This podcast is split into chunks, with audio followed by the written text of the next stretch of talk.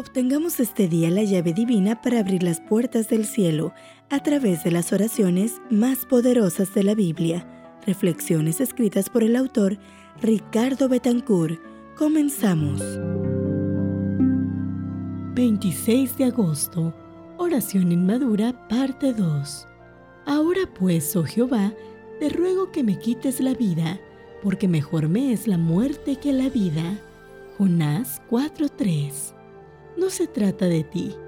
Podemos imaginarnos al profeta Jonás sentado en la cima de un cerro frente a la ciudad, mirando con desprecio las casas y los edificios intactos que se extendían por todo el valle.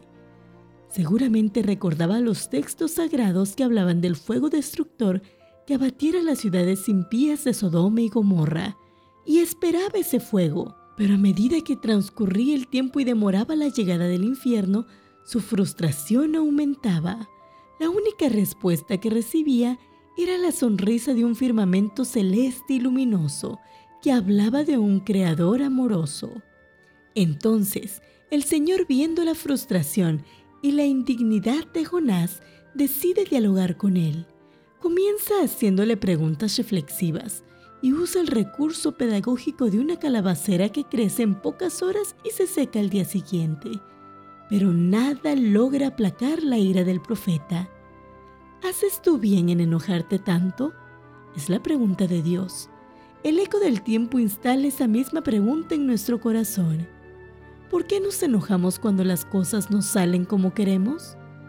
Dice el refrán, quien quiere acertar, aguarda. El enojo no le permitía a Jonás aguardar el tiempo suficiente para saber cuál era la verdad en todo aquello que estaba pasando. Todos los intentos de Dios por aplacar la ira del profeta y hacerlo razonar fracasaron. El diálogo queda inconcluso y se desconoce la última respuesta del profeta. El texto nos deja un Jonás que permanece hostil, rebelde y con un arrogante y obstinado fastidio nos enseña algo que debió aprender el profeta. La salvación no se trata de Jonás, ni de ti ni de mí, sino de la gracia divina. Nosotros podemos cambiar con impulsividad e inestabilidad, pero Dios cambia movido por un espíritu de misericordia y perdón. Hay un cambio de conducta que es propia de las personas inestables, como la de Jonás, y hay un cambio de pensamiento y de acción que resulta del principio del amor. Si conociéramos el fin desde el principio, no elegiríamos otro camino que el que Dios nos hizo y hace transitar. Tu oración hoy es, gracias Señor, porque cambies por amor.